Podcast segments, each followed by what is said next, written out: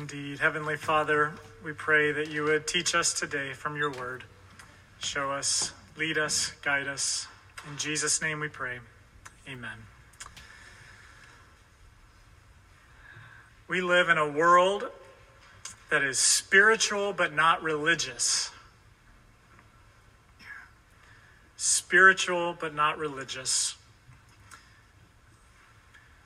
N.T. Wright, a New Testament theologian writes about spirituality in a, in a book of his called Broken Signposts. And he explains it this way. His words are better than what I could come up with this week. So let me read from him for just a moment. When people say today that they're not religious, I think this is what they mostly mean. Religion is for yesterday's people, but spirituality is on the move.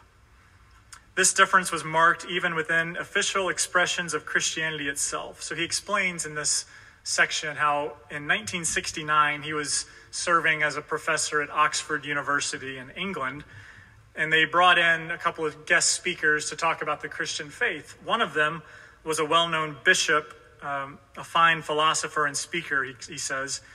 And he says his talks were interesting but not compelling. That Audiences wobbled and slumped in their seats. He says, but the backdrop speaker was Metropolitan Anthony Bloom, a Russian Orthodox archbishop. And he says he was different. He said a few dozen people attended the first day of his school of prayer sessions one, one lunchtime. He said the next day when they came back, the venue was packed. And he says, if I remember correctly, his talks, therefore, after had to be moved into a larger space. And then he says, it was even so uh, intriguing to students that he would place himself outside the academic buildings at 11 a.m. for the next few days, dressed in his full apparel with his great big Russian beard and his eyes like bottomless pools, he says, and he talked in a steady, quiet voice about God. Crowds gathered and forgot about their lectures. And he says, We witnessed in that week what was the emphatic decline of religion and the sudden interest in spirituality. Just to take it one step deeper, he, he compares something Henry Ford said back in 1909. So, Henry Ford, the founder of the Ford Motor Company, in 1909, it's, he, he says that when he put his Model T up for sale for the first time, he offered his customers, quote, any color you like as long as it's black. And N.T. Wright says, for today, a great many people, it is you can have any kind of spirituality you like as long as it's not Christianity. You see, to be not religious means that most people today don't go to church, they don't regularly pray, and they maybe most certainly don't read the Bible. But spiritual, that's something that people can get behind an investigation into the spiritual dimensions of their lives, perhaps glimpsed in something like art or music or just some kind of encounter with the other world. And I think in Salem, we probably see that pretty clearly. So, this series that we're beginning today, which we will go through for the next seven weeks and then conclude on Easter Sunday, is a series that I've, I've entitled True Spirituality, which I admit is a little boastful. Uh, but as a Christian, I speak with conviction about what the Bible says about the pursuit of spiritual things and the truth of what Jesus claims. And so during this series, we're going to investigate seven cultural values, I'll call them, that most anyone in the world would say is a good thing. The seven values are curiosity, silence, community, authenticity, rest, beauty, and Easter Sunday, we'll talk about surprise. Who doesn't love a good surprise in life? In Christianity, again, we'll just spoil the ending. Christianity has the best surprise of all, right? These are all commonly accepted spiritual values in our world today, and even for most religions and new spiritualities. And it's hard to deny that any of these things are good and so, what does Christianity have to offer us to each of those seven things? And so, as we've mentioned in the service today, Lent is the 40 days that leads us from Ash Wednesday to Easter Sunday, spending 40 days with Jesus through his wilderness encounter when he went out to the wilderness and was tempted and tried by Satan. And ultimately, it leads us to the foot of the cross, getting closer and closer to its power over our life. And we'll investigate each of these seven values through the cross of Jesus and how the cross brings what I think is trueness and depth to each of those. So this week, curiosity. Curiosity is the one we're looking at today. So let me give you a couple of points to ponder on and to chew on. Number one, curiosity is a spiritual discipline. Whenever I was first thinking about this series, I, I kind of thought of it traditionally in the sense of, oh, we'll do a seven or eight week series on the traditional spiritual disciplines. And I think you'll get a big flavor of that in these next seven weeks. That each of these things that I'm going to talk about have a, a traditional spiritual discipline with them. Things like prayer, things like fasting, things like study, things like the church and community. But I also thought it'd be helpful for us to try to connect it with what we see in our larger world. And that's where a word like curiosity, I think, comes in. Curiosity was a word that I've heard a lot just in, in mainstream culture recently. I've heard it everywhere from um, a documentary on Tom Brady, which I mentioned a few weeks ago in a sermon. I heard it on a podcast about basketball. And I heard it in a counseling session that I was in one day about being curious about what is happening even with your brain or with your heart. But the, really, the first thing I thought about when I heard the word curiosity was the famous phrase, curiosity killed the cat. Maybe that's what came to mind for you too. And so I began to look into that. What does that even mean? I don't have any cats. I think cats are curious, I guess, but what is what's the origin of curiosity killed the cat? And like most things, when you Google it, you find more than what you really were looking for. It's like, really? That's how it started? There's a long story here. I'll try to cut to the chase as much as I can. Um, but basically, what I found was this is that the proverb, curiosity killed the cat, actually originated with the phrase, care killed the cat. C A R E, which is like, what does that mean? And it's this expression that's kind of lost its, its term today. But if you go back a couple of generations, the, the term care meant something different. It means this by care, the coiner of the expression meant worry or sorrow rather than our more usual contemporary look, uh, contemporary look after or provide for. So care means worry or sorrow. So if you take the phrase care killed the cat, it means worry or sorrow killed the cat. And that was just the way they would say it 100 years ago. And so this eventually got into the mainstream. Um, you know, and so they'll say, uh, sorrow, care will kill the cat, uptails all, and a, and a loose for the hangman, is what Helter Skelter says. And then there's the proverbial expression that eventually turned into uh, what we see today curiosity killed the cat. And so, as we think about even that phrase, what does curiosity mean? Is it a good thing or a bad thing? And this is where, throughout history, it's actually gone back and forth a little bit. Is it good to be curious, or is it bad to be curious?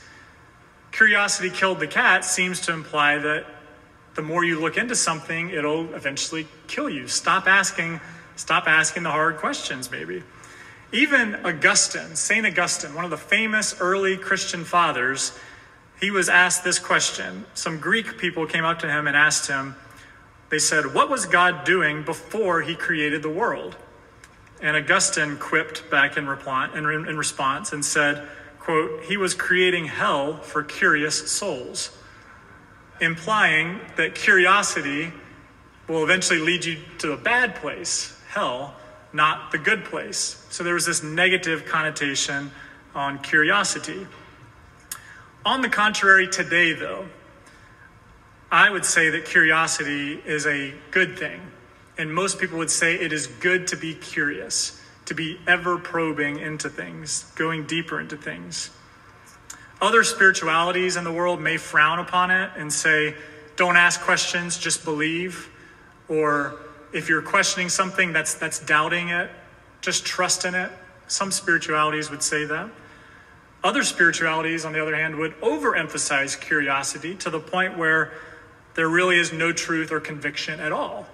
And they would say, be so curious to where the, the value is just keep asking questions. find what's true for you. That's where curiosity ultimately leads to. And that's maybe what Augustine or curiosity killed the cat gets to. But in general, curiosity and inquisitiveness, I would say, is on the rise. I, I read this week, uh, which this was striking to me because I have a four year old. She's almost five. Um, but the average four year old asks, do you know how many questions they ask each day on average? 407. Someone did a research project. They said an average four year old asks 407 questions a day. And even wider for adults, I think it's good to ask questions. What is curiosity, though? It's not just looking to learn something, it's not just looking for knowledge or even wisdom. It's not just mere questioning for questioning's sake. Some people love just to ask questions and make that their hobby without ever actually intending to arrive at something. But curiosity is about journeying into mystery, capital M, mystery, into the unknown, into the depths of life, seeking real answers. Curiosity is a humility forming exercise. To ask questions is to admit you don't know the answer. Curiosity leads you to a deeper place of doing something with your curiosity that serves others. And so, what makes Christianity unique then with regards to curiosity? Just give you a couple of quick things here. Number one, Jesus clearly encouraged curiosity through his parables, through his stories, through his life. He was someone who probed people to think outside the cultural norm or outside the assumptions. Jesus in the Gospels asked 307 questions. And he himself was asked 183 questions. And there's a book actually that's out there that talks about all the questions that Jesus was asked, and they note that he only answers three of them directly. If you read the Gospels, you see that when Jesus is asked a question, how does he usually respond? by asking a deeper question about their question. He encourages curiosity. He encourages us to have the faith of a four year old child, which asks his 407 questions a day. Remember, he, he uplifts children and says, Have the faith of a child, which I think leads us, in some sense, to ask questions, to be curious. Christianity is a faith that is comfortable with the mystery, with the transcendence, with things like the Trinity or heaven and hell, or suffering and redemption, or the cross. These mysterious, deep mysteries of God, Christianity is comfortable leaving us without 100% of the answers, but encourages us to live our life curiously, going deeper with the Holy Spirit. The church is the place in the world for questions for questioners, for skeptics, for doubters, but for true seeking within those doubts and questions and longings. There's a church in New York City that a couple of decades ago, when they were planting, they would put front and center on their website two words skeptics welcome. And think about a place like New York City, where there's surely a lot of people who are skeptical about the person of Jesus, about the Bible, about Christianity, to read that front and center on their website, to feel I can go there and investigate and ask questions and not be judged. That's what the church is supposed to be. And friends, in a city like Salem, we have to learn to do that better than most places. So, are you curious? I hope you are because I'm going to keep talking for about 15 more minutes. Point number two let's get to our text now. Matthew 13, 44 to 46. We're going to look at parables of Jesus most weeks, these next seven weeks, because parables are a great example of how Jesus encourages curiosity by not giving direct answers, but by probing us to deeper answers through our own processing, our own thinking. So, point number two is this curiosity finds us. Look at verse 44. It says, The kingdom of heaven is like a treasure hidden in a field, which a man found and then covered up. And then in his joy, he goes and sells all that he has and buys the field.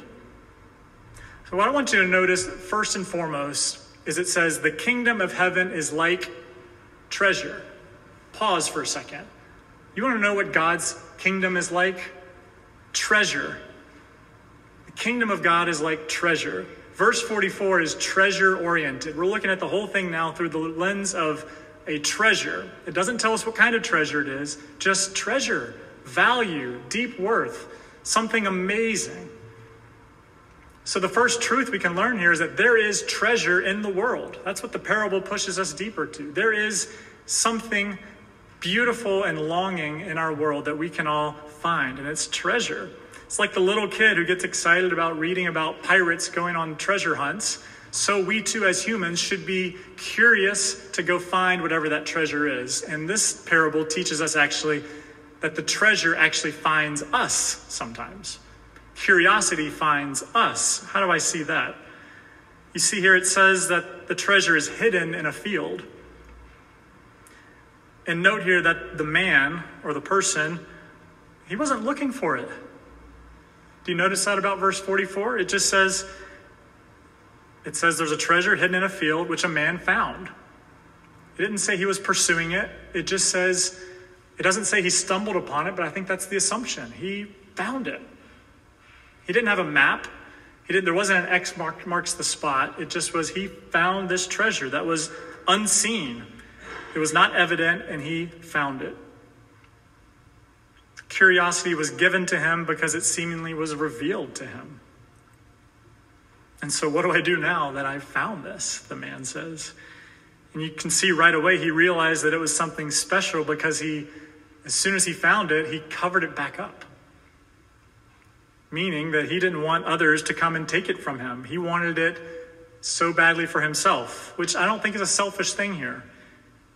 He found it, he covers it back up, and he valued it deeply right away. What was it about this treasure? But notice too here that while he was afraid of other people potentially stealing it, notice that he doesn't steal it himself. He covers it back up and then he goes, he leaves it. He could have taken it with him. But at this, at this point, legally, it wasn't his, right? It would, who knows where it originated from, whose field he was in. It's the assumption here is that no one owns it. But he didn't, he didn't take the chance to just take it. He went sold everything that he has and bought it legally. Why do I emphasize something like that? And the reason is is because a true treasure is never stolen. And let's think about the Old, the Old Testament and the story of the Bible. There are some examples of stolen treasure in the Bible. The famous example I can think of is Jacob and Esau. Right? Esau had the birthright in the family. And Jacob deceived his father and stole the birthright, the treasure, and seemingly gets away with it. But the true treasure that Jesus talks about cannot be stolen, should not be stolen, and the man goes and buys it legally. He sells everything he has so he can buy the field and then own it himself. But why was the treasure even hidden in the first place, you may say? You say, if this treasure is so important, if so many people need it and could find joy in it, why is it even hidden? Why isn't it just sitting up on like a big pedestal somewhere, shining light on it? Shouldn't it be open for anyone available to find? But the reality of Scripture that, that the Scriptures teach us is that true treasure has to be buried and hidden because we ourselves are broken. We can't just Indiana Jones it and walk straight up to the treasure and grab it, which we saw what happened to him too, by the way, when he touched the treasure. We can't just walk up to it straight like that because there's a barrier between broken humans, sinful humans, and the true treasure. Something has to give. And in this parable, it's going, selling all that you have to get it by His grace, by God's grace, treasure is not gone forever, it's just hidden. And the curiosity of the world leads us to try to figure out how can this treasure be ours? Curiosity finds us, treasure finds us. What I want to show you here is that treasure, when you find it or when it finds you, is transformational. This man goes from just a man walking seemingly during the day to a man who is filled with joy and sells every possession he has because he sees that treasure. It has changed his life. Treasure is transformational. Point number three. Not only does curiosity find you, but the second parable teaches us that actually curiosity becomes our life. A Christian's life is a life of true curiosity. So you could say curiosity finds you, but also you have to go find curiosity. You continue on in your life to be a curious person. Verses 45 and 46 are not treasure oriented anymore, but now they are you oriented. Again, the kingdom of heaven is like, now not the treasure, the kingdom of heaven is like a merchant. You see that? It's not about the treasure anymore, it's about the person who now is in search of fine pearls who, on finding one pearl of great value, went and sold all that he had and bought it. So these verses now turn to you, turn to me and you, and say, This is now about us, the curious ones. In verse 45, we are described as merchants. Humans and you and me are meant to be treasure seekers. That's what a merchant is here. A merchant is someone who travels great distances to find treasure, to find things of great value so they can live off of that. We are people who are in the business of traveling around this life for multiple reasons. And the true business reason, the true merchant, the true merchant merchant purpose for your life is to live for the treasure of the kingdom of God. The gospel, the good news that the treasure here is representing. Or you can be a merchant who is doing your own business, doing the business of your own ventures or enterprises. But what is important about this passage, verses 45 and 46, is that God is looking directly at you. God is caring about your heart, your soul, your transformation, about transforming you into the truest version of yourself that is available in the world. And curiosity is what leads you into that. When the life of curiosity is entered into, life becomes clear. Just notice how in verse 45 and 46, how specific things get. That the general things that are mentioned in verse 44 about the treasure, about the man, those things get more specific in verse 45 and 46. So the man becomes a merchant. The treasure becomes pearls, which are deeply valuable in the ancient world, still are. I gave my wife pearls on our first anniversary because they were that invaluable. Notice that the task here is more specific. Again, the man doesn't just stumble into the treasure anymore. Now he is in search of fine pearls. He is going to find treasure, the specific treasure that is pearls.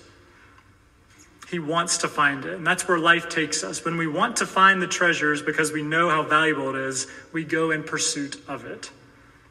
Life only gets more and more curious, not less curious. The minute you become a Christian, does not mean the curiosity is over, it means the curiosity begins. There's a, a Jewish writer named Abraham Joshua Heschel who says, Knowledge is fostered by curiosity, wisdom is fostered by awe. A W E, awe. When you see treasure and the treasure giver, that is fostered by a pursuit of wisdom.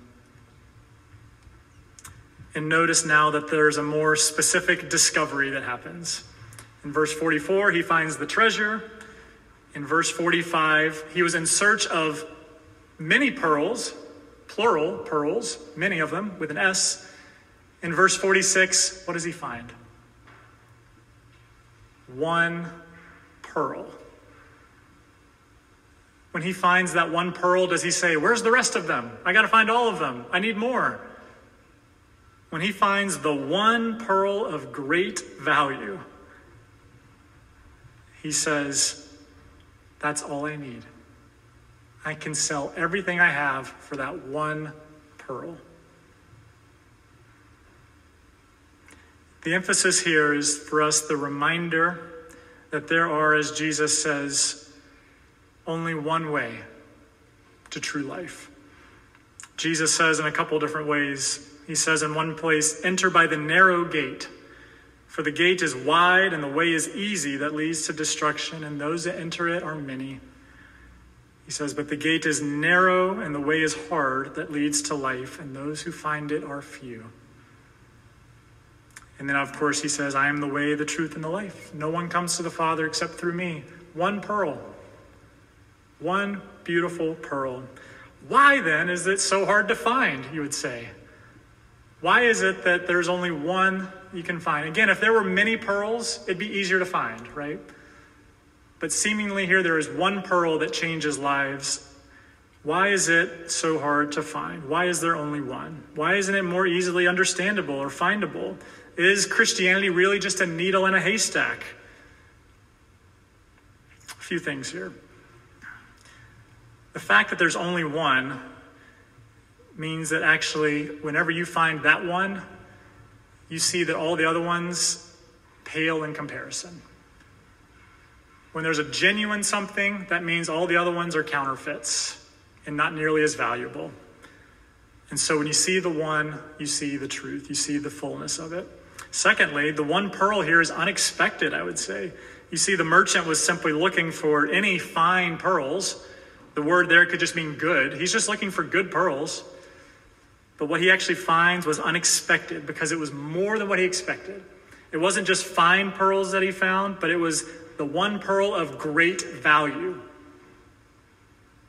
His lid was blown because he found the one that was more than what he was even looking for. It was unexpectedly above and beyond.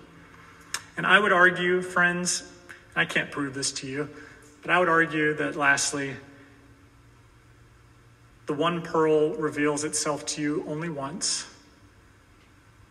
It doesn't mean you can't go back and find it again, but it reveals itself to you once because all you need is one. If all you need is one, that when you, when you see it, you will truly find it, you will taste it, you will see it, and you won't turn back from it. Again, it reveals itself to you in some sense. You will respond to it with your life.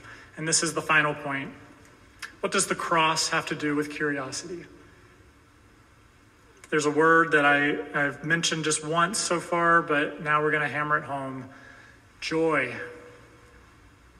In his joy, when he found the treasure, found the pearl, in his joy, he went and sold everything. It's the only true response to finding the treasure, this inexpressible, unexplainable, unreplaceable joy. It becomes worth everything you have to get it and to acquire it forever. Wouldn't you sacrifice everything you have for true, everlasting joy? How do you buy the true treasure then? This man goes and sells everything he has and buys it. How do you buy joy? You can't. You can't buy it. And this is the message of Lent. This is the message of Easter. You can't buy joy, joy buys you. At the cross, Jesus lays down his life to buy you back. And all he asks in return is your heart. The love of Christ controls us. For we we have concluded that because one has died for all, therefore all have died. And he died for all, that those who might live might no longer live for themselves, but for him who for their sake died and was raised. For our sake, God made him, Jesus, to be sin, who knew no sin, so that in him we might become the righteousness of God. That's 2 Corinthians 5 14, 15, and 21. The cross is the place to truly investigate life in true curiosity. I invite you during this season, wherever you are in your spiritual journey, to take a hard, contemplative look at the cross of Jesus. What do you make of it? What better solution could there be for the problems of the world? What better guide could there be for joy? Some of you have been to the campus of Gordon Conwell Seminary. Um, I know some of you like to do walks there, or maybe have studied there. Um, but at the very top, it's the highest point in Essex County where Gordon Conwell Seminary is. It sits on top of this hill. They call it the Holy Hill. Um, but at the very top, there's a tall building. At the very top of that tall building is the cross. And at one point, I, I heard this from a professor. At one point, they were talking about maybe taking down that cross because it got struck by lightning. And they said this could be dangerous. They were talking about maybe at one point taking down the cross because it had become a lightning rod. And they were talking about it, and somehow um, the people at Logan Airport heard about this which I, I, can't remember how exactly that connection got made, but somehow the people at Logan Airport found out about this. And you know what they said? Please don't take down the cross because that is the way that we know that we're on, that's, that's the, the way we know we're on the right path to getting down to Logan, coming north. That when we're coming from the north down to Logan Airport, when we see the cross at the top of that campus, we know we're on the right trajectory, that we're going to land safely. They said, if you take down the cross, we're going to get lost. Now, just think about the power in the metaphor there. So, what did Gordon Conwell do? They left the cross up. It's still there today. I actually ran into someone who works at Logan Airport. Not actually, not Logan, another airport. I just I wanted to validate this. I was like, is that a thing? Do, do they have landmarks like this? And he said, absolutely. There are landmarks that air, air, airplanes use and that flight crews use to guide them home. And North of Boston, it's the cross at the top of Gordon Conwell. May that be for us. May the cross be our guide that lands us safely through fog, through rain, through snow, through trials, lands us safely at home. The phrase curiosity killed the cat, there's actually a later edition that now comes in. If you look this up, curiosity killed the cat, and satisfaction brought him back. In joy, he went and sold all that he had. Friends, may that be our reality as well. Let me close us with a prayer as we prepare to approach the Lord's table together. This is going to be a prayer by uh, someone named Saint Anselm of Canterbury, several hundred years old. It's an ancient prayer that beautifully describes um, our longing during this Lenten season. Let's pray. O Lord our God, Grant us grace to desire you with our whole heart, that desiring you we may seek you, and that seeking you we may find you, and that finding you we may love you. Through Jesus Christ our Lord. Amen.